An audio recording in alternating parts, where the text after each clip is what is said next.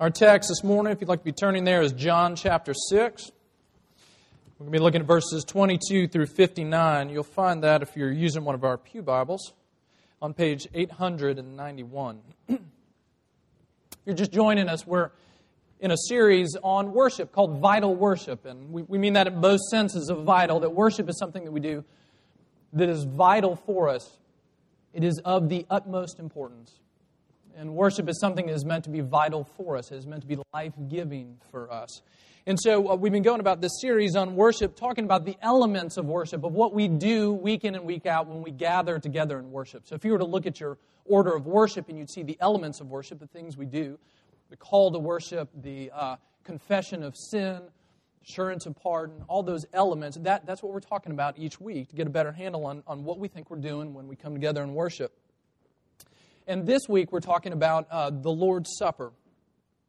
And as I was thinking about that this week and my, my own experience of that, uh, I, I, realized when I was growing up, and I, I, grew up in the church, and I can remember as a, as a child, I worshiped, my family did in a church that, uh, that celebrated the Lord's Supper once a week, as we do in this service. And I can remember as a kid coming in, and, and you, you come into the back of the church, and you could see the communion elements up front, and I thought, oh no. It is going to be a long service today. Like that, that's what the Lord's Supper represented to me. It represented 12 and a half extra minutes stamped on at the end.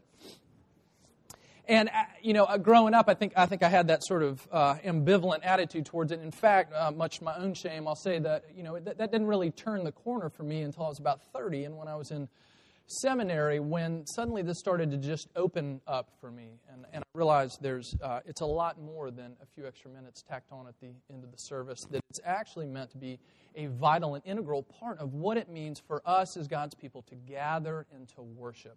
God has something for us here at this table, something profound. And from the very beginning of the church, even in the pages of the New Testament, we see God's church celebrating this together. So we're going to talk about that uh, today. Now, we're going to do that by, by means of looking at John chapter 6. And let me tell you on the front end, John chapter 6, we're going to see this interaction between Jesus and a crowd of people who are coming after him. And he, he's going to use language that's going to remind you very strongly of the Lord's Supper. He's not teaching directly on the Lord's Supper. But what we're going to see is, uh, as we take the supper and look back to this passage, we see that both the Lord's Supper and this passage both point us back to the same reality, which is Jesus for us. And as we see that play out in John 6, it's going to shed light for us on what we do when we celebrate the Lord's Supper. Uh, so let's, let's pray together and then we'll read this text from John chapter 6. Please pray with me. Father, we come together this morning before your word, and it is your word to us. Would you open our hearts that, that we might hear you, and would you open your word to us? Father, we thank you that you've not left us to guess who you are and how we might be in relationship with you. You've not left us uh, groping in the dark, but you have revealed yourself to us in the pages of Scripture and you drive it home to us by the power of your Spirit. Would you do that for us even today? And we ask this in Jesus' name. Amen. John chapter 6, beginning with verse 22. And uh, we're picking up here in John chapter 6, right after Jesus has just fed the 5,000 on this hilltop in the wilderness. So he has just uh, played host to this enormous, miraculous meal. And now we pick up with the crowds as they come seeking him the next day. On the next day, the crowd that remained on the other side of the sea saw that there had been only one boat there, and that Jesus had not entered the boat with his disciples, but that his disciples had gone away alone. Other boats from Tiberias came near the place where they had eaten the bread after the Lord had given thanks. So when the crowd saw that Jesus was not there, nor his disciples, they themselves got into the boats and went to Capernaum seeking Jesus. When they found him on the other side of the sea, they said to him, Rabbi, when did you come here? Jesus answered them, Truly, truly, I say to you, you are seeking me not because you saw signs, but because you ate your fill of the loaves. Do not labor for the food that perishes, but for the food that endures to eternal life, which the Son of Man will give to you. For on him God the Father has set his seal. Then they said to him, What must we do to be doing the works of God? Jesus answered them, This is the work of God, that you believe in him whom he has sent.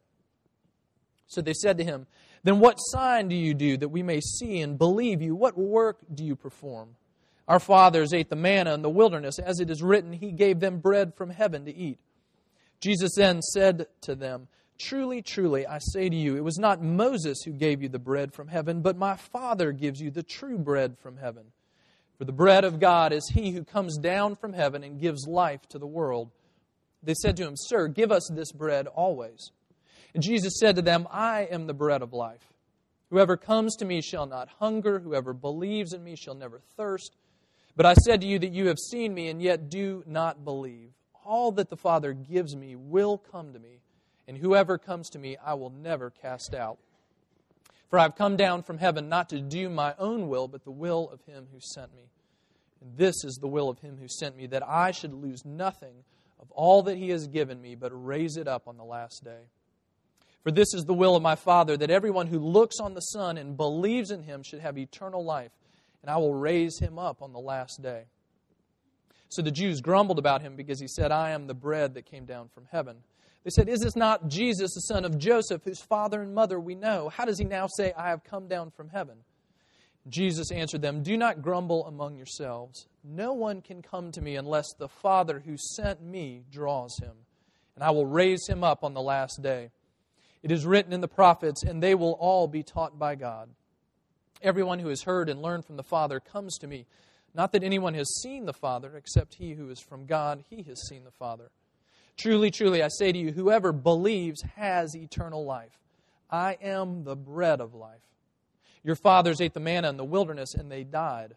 This is the bread that comes down from heaven, so that one may eat of it and not die.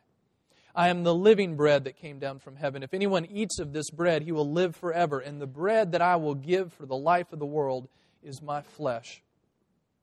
The Jews then disputed among themselves, saying, How can this man give us his flesh to eat? So Jesus said to them, Truly, truly, I say to you, unless you eat the flesh of the Son of Man and drink his blood, you have no life in you. Whoever feeds on my flesh and drinks my blood has eternal life, and I will raise him up on the last day. For my flesh is true food, and my blood is true drink. Whoever feeds on my flesh and drinks my blood abides in me, and I in him.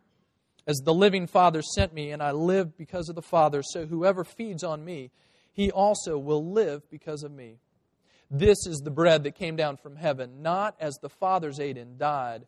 Whoever feeds on this bread will live forever. It's the word of the Lord, and it's given for our good and for His glory. As we said this morning, we're talking about the Lord's Supper, and we're coming here. There are many places in Scripture we could have gone to talk about this, but we're coming here to John chapter 6.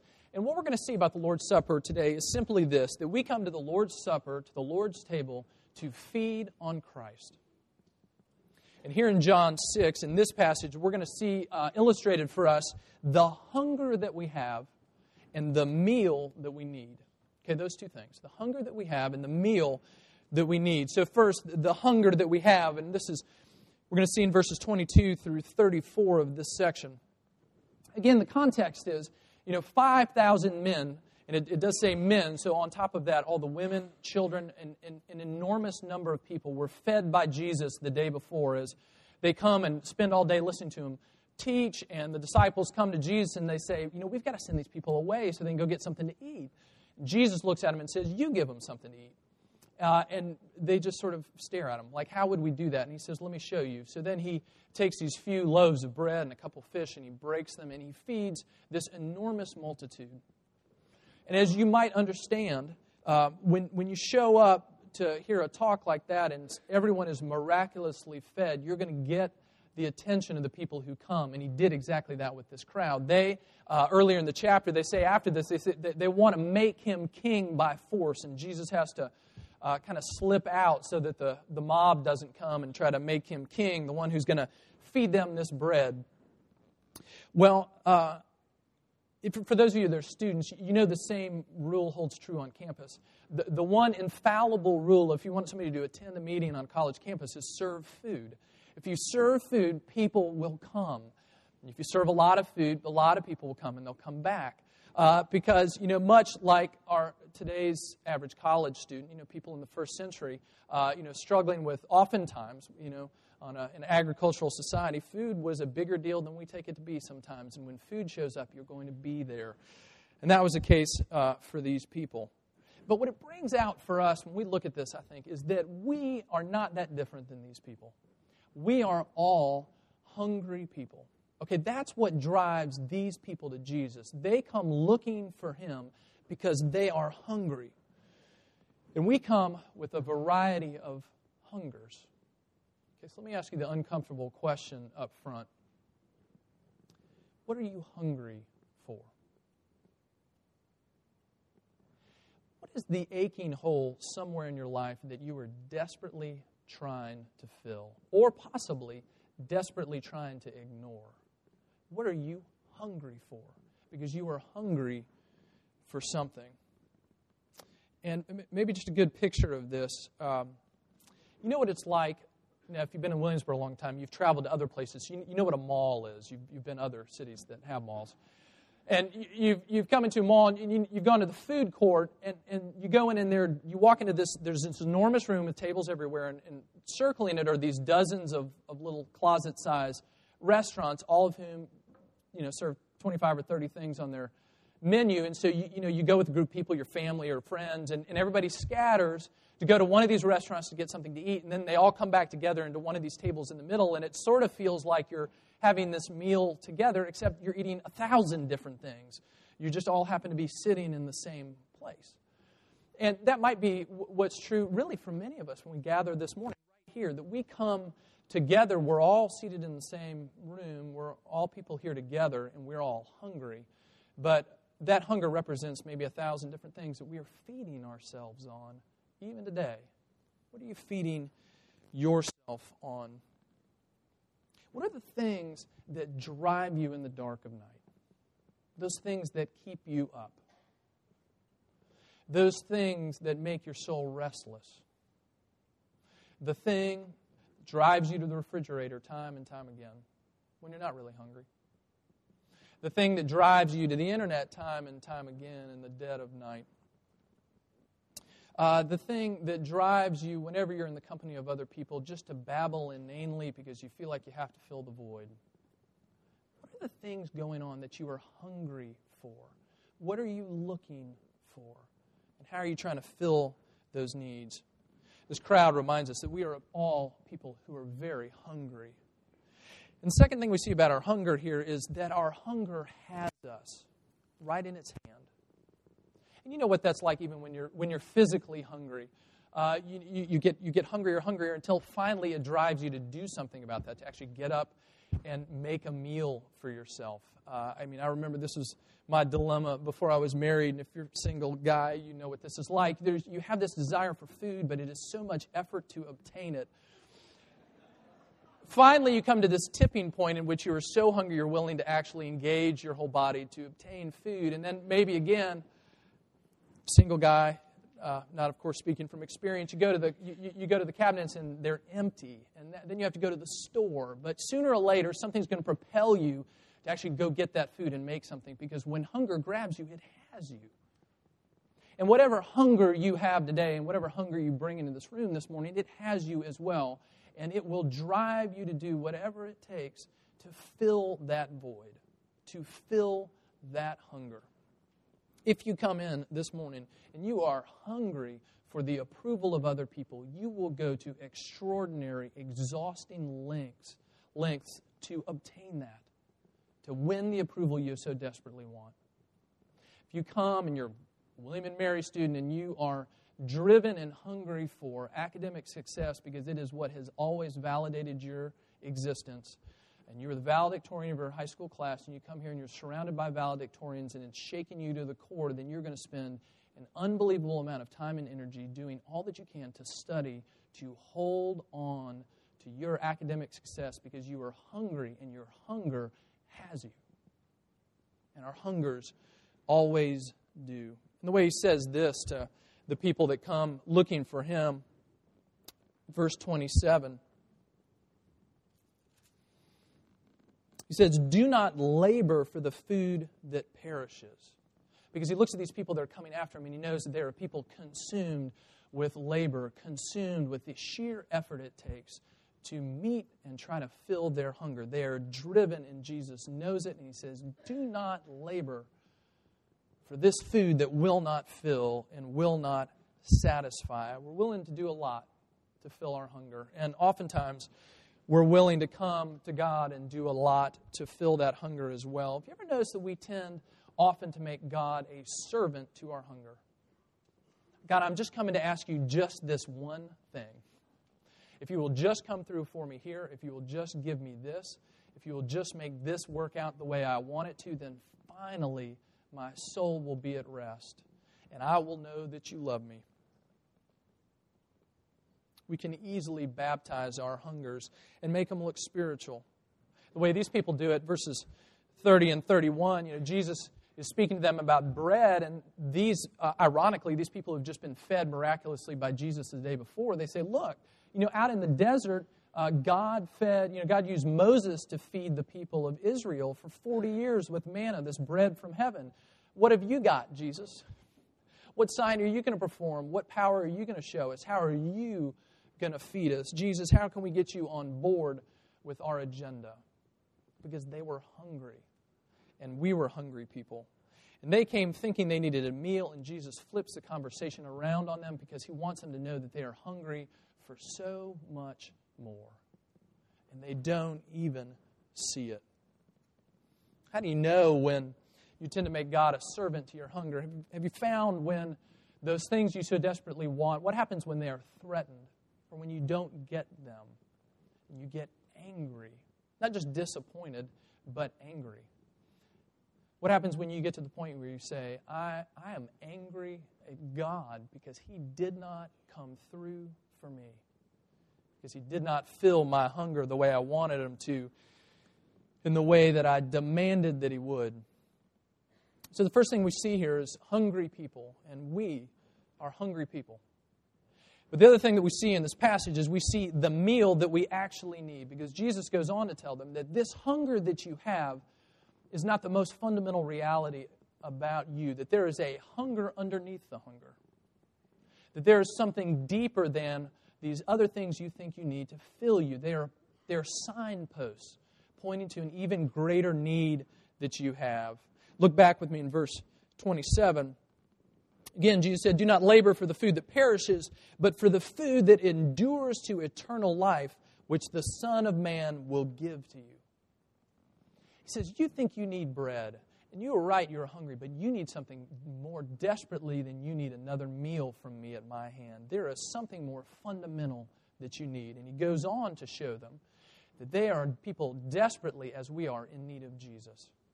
And he says, This hunger that you feel is really just rumblings of a deeper hunger at the core of your being for a relationship made right with God, and that only comes through me. He says, You think you want bread, but what you need is me. I'm going to steal a quote that John used in Sunday school this morning. It was from G.K. Chesterton, and he said, Every time a man goes and, and knocks on a brothel door, he is looking for God. Because there is a hunger that runs more deeply than our hungers. There is something at the core of our being. When we are hungry, we are really crying out and saying, I am not satisfied and I was made for more than this. What is going to fill this? And Jesus comes and says, I am the meal that you so desperately need. Verse 35, he says, I am the bread of life. Whoever comes to me shall not hunger. Whoever believes in me shall never thirst. And he goes on to say, if you're going to have me, if you're going to take in this bread, then you must eat my flesh. And this scandalizes everybody who's listening. What in the world is he talking about? And it sounds repugnant to us. And he rather than doing what he could do at this point and say, let me break it down for you and explain this metaphor. He, instead, he makes it worse and he goes deeper with it. He says, You know, you're, you're, you're offended by this, but I'm going to tell you, no one is going to live unless you eat my flesh and drink my blood. That is the only way you will ever find life. Jesus was standing right there in their face, as loudly as he possibly could and as dramatically as he possibly could, saying, There is a hunger and a thirst in your soul that cannot be met outside of me. And somehow, the only way that's going to be met is by you taking me in. somebody reminded me after the first service, they just commented on what, in, what in, in one way, is what, what, what an intimate thing eating is. You take something into your body and it literally becomes part of you. And Jesus is right there face to face with them saying, You need a, a connection with me that is that close, that is that intimate. And they don't know what to make of it. Now, he is clearly using this as a metaphor. Look at the way he says the same truth in different words in, in verse 40. He says, For this is the will of my Father, that everyone who looks on the Son and believes in him should have eternal life, and I will raise him up on the last day. Okay, this is what Jesus is driving at, that only by being united with me in faith, a union with me that is closer even than the food that you take in, he says, only through that are you going to be fed. Only through that are you going to find life. What he's saying is, what you are really hungry for is eternal life, and only I can give it to you.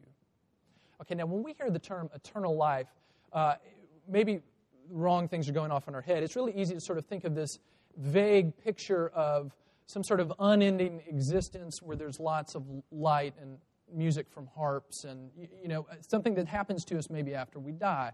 Well, listen to the way that Jesus defines eternal life later in the book of John. This comes from John chapter 17, verse 3. He says, This is eternal life, that they know you, the only true God, and Jesus Christ, whom you have sent. He said, This is eternal life, that you might be in right relationship with God that only comes through Christ. So, in other words, he's saying to his people, when you step into relationship with me, you step at that very same moment into eternal life, even then. And yes, it's unending, and yes, it's unbroken by death, but it begins right now with relationship made right. That even now, for you, as you put your faith in Christ, you are brought into the intimate, most intimate, closest relationship with, with our God that is possible, and it's so far beyond what you might even imagine, he says. Come to me that you might have eternal life. It points us to a relationship with Jesus. Now, if, like me, you grew up with what in some ways is, is a certain spiritual handicap, which is that you actually grew up Presbyterian, which I did. Uh, and I'm very thankful for it, don't get me wrong. But uh, everybody has their own places they struggle. And if you grew up Presbyterian, here's probably yours. It is so easy for us to think that Christianity is encompassed by uh, a set of specific doctrines to which we give intellectual assent or it is, uh, you know, the, the, whole sub, the whole substance of, of our faith is certain formal acts of worship and essentially at the end of the day believing the right thing that christianity is about what happens in my head. Did you ever get that feeling? Now it absolutely matters what we believe. And of course you're going to have to trust me on this i'm a presbyterian minister of course i do think good and solid doctrine is vitally important. Of course, we must have that. But where what we forget often is that Jesus points us not simply to a list of truisms about who he is, but he points us to himself. That we're brought into relationship not with an abstract set of principles, but with a person, with Jesus himself. That we are brought into close, intimate relationship with God. What is rightly called a personal relationship. And truthfully, many of us need much more of a taste of that. Not just Jesus, the one who makes good logical sense to us, but Jesus, the one on whom we feed, the one on whom uh, we lean, the one with whom we are in relationship, closer even than the food that we take in. So we've got good news for all of us who struggle with this. God is not an idea that exists in your head. He is the creator of all, and He calls us into relationship with Jesus. He is a person who invites you in. And that's true the very first time you step into relationship with Jesus, and it is true every day after that as well. John Calvin, commenting on this passage, he said, Life can be found nowhere apart from Christ. And that message comes out to those of us even who have been following Jesus for years. Life can be found nowhere apart from Christ. Your hungers can be filled nowhere apart from Christ. Where do you see and feel and know that hunger even now? Even if you've been walking with Jesus for decades, where do you see where do you need to see Jesus show up in your life right now? Where is the ache? Where's the hunger that you're desperately and frantically trying to fill other places? And will we be reminded again today that Jesus says, Come to me. I am the bread of life. I am the only food that is going to sustain you. You are chasing life in a million different places. You will only find it here. Come home.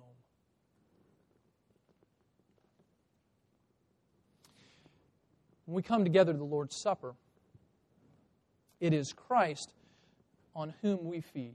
This same Jesus who said, I am the bread of life, and you must eat my flesh, and you must drink my blood, is the same Jesus that we proclaim when we come to the Lord's table, where on the night that he was betrayed, he celebrated this last meal with his closest followers.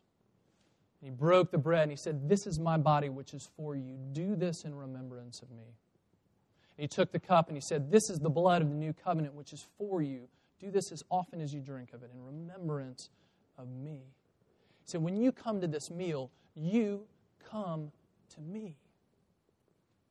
When you come to this meal, you come and remember again that all of your hunger is met only here.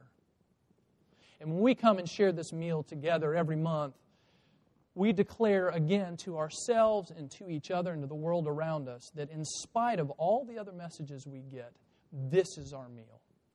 This is where we are fed on Jesus Himself. This is the Jesus we find when we come and take these elements. This is the Jesus we find when we come on our own to the pages of Scripture and open them up. This is the Jesus that we find in the dark nights in the middle of our week when we are crying out desperately to Him. We feed on Him. And He has come to give us life. And so when we come to this table, we come to have this feast. This is a banquet table. When I was a kid taking communion, it was hard to see past just the little bits of bread that got passed around, the little shot of grape juice that came, because I didn't realize what I was really being brought to. And I didn't realize that Jesus himself comes to us and is even spiritually present in this meal. This is real food for us when we take this meal together, we together collectively look back to what Jesus has done for us on the cross his death, his resurrection on our behalf. And we see Christ, even as he is now, seated at the right hand of the Father. We remember what our life is based on Jesus given for us. And we also look forward because, as Jesus said, as he celebrated this Last Supper, he reminded his disciples that there is another meal coming. Jesus said, I am coming back, and one day I will have this meal with you in all its fullness, when all is fully and finally made right. We are looking ahead to the fact that our Savior and Lord, our bread from heaven, is returning.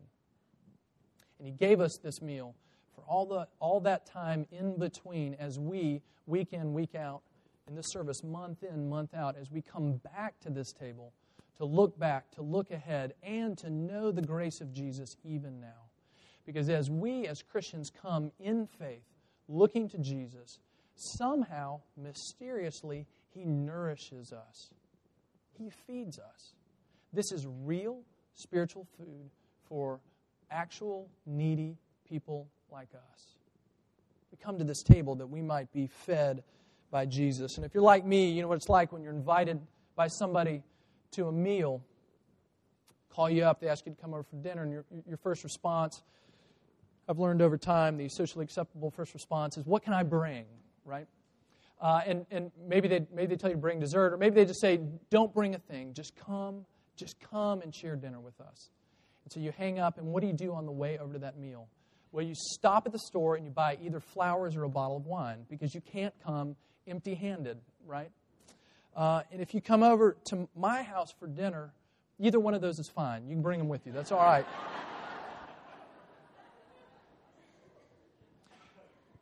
But at this meal, at this meal, we come empty handed. And when you sit there in the pew and the plate is passed to you, and, and you take that and you take the piece of bread, your hands are empty. You bring nothing here.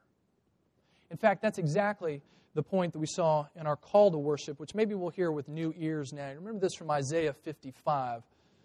Listen to this again in the light of the Lord's Supper. Come, everyone who thirsts, come to the waters, and he who has no money, come, buy and eat. Come by wine and milk without money and without price. Why do you spend your money for that which is not bread, and your labor for that which does not satisfy? Listen diligently to me and eat what is good, and delight yourselves in rich food Incline your ear, come to me, hear, that your soul may live. And that is what we come to this table looking for Jesus.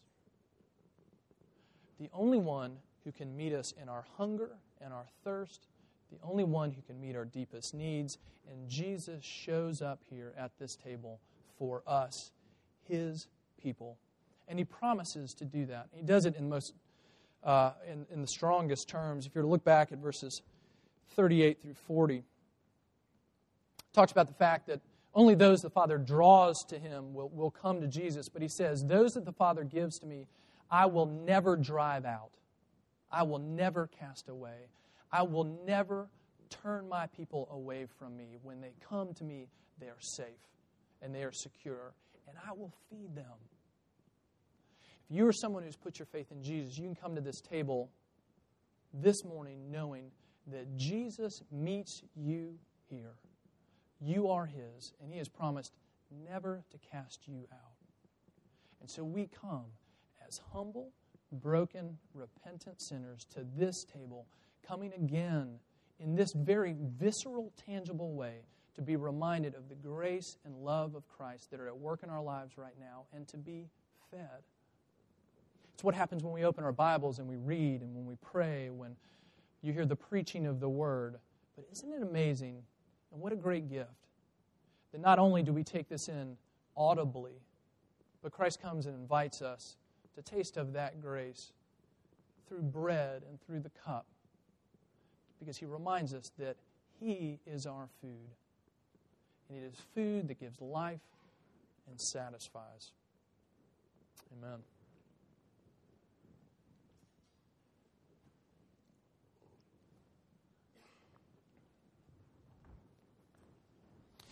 So we come this morning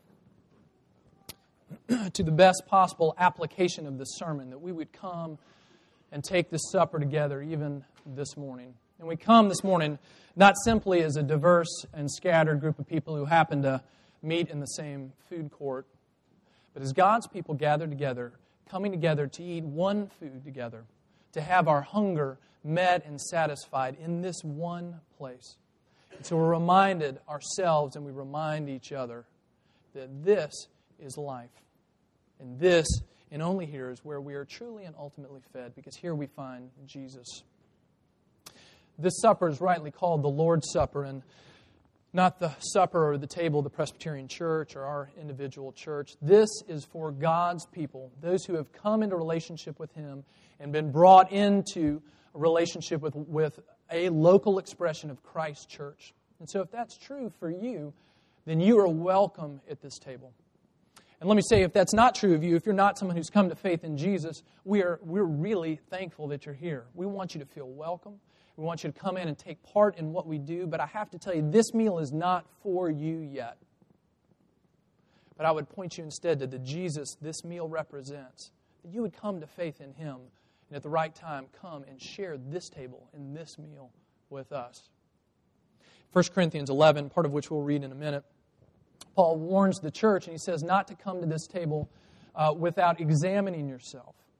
So it's important for, even, for us, even as Christians, as we come to this table, if there is sin that's going on in your life that you know about, you see it, you're unwilling to turn, and you're unwilling to repent, then I would tell you that, that the gospel calls you to turn around and repent.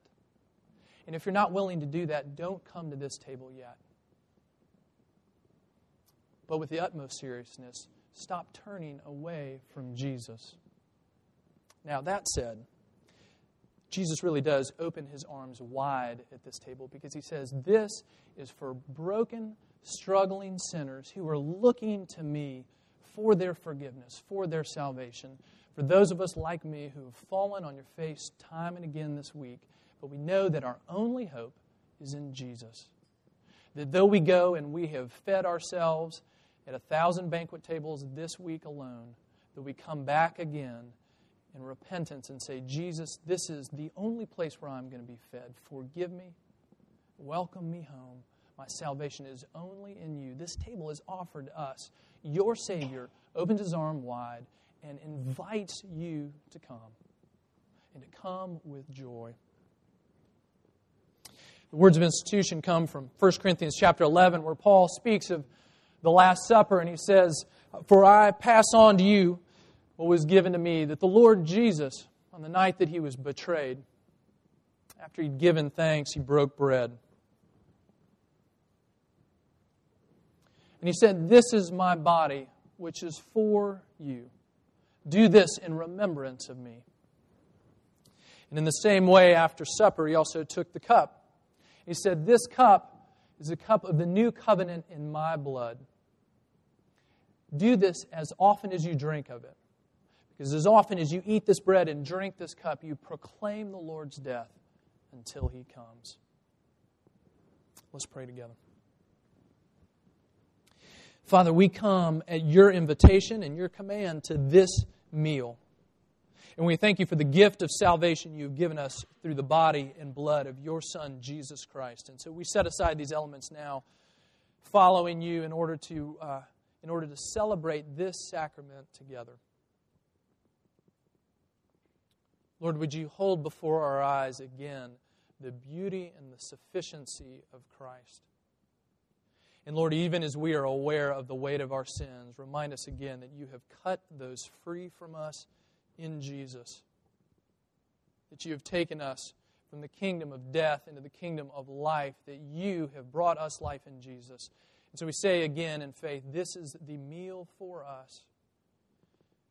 Would you strengthen those, even in this room today, who are weary and flagging and who are discouraged and who have had so few tastes of you this week, this month, even this year?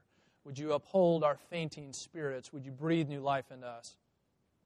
For those of us this week who even, even this week have seen the joy and the goodness of following you, would you continue uh, to show us your life and help us as we gladly and with celebration take this meal? But Lord, we as your people come, each and every one of us, needing this food. And so we look to you to feed us as we look to you in faith. And it's in Jesus' name that we pray. Amen.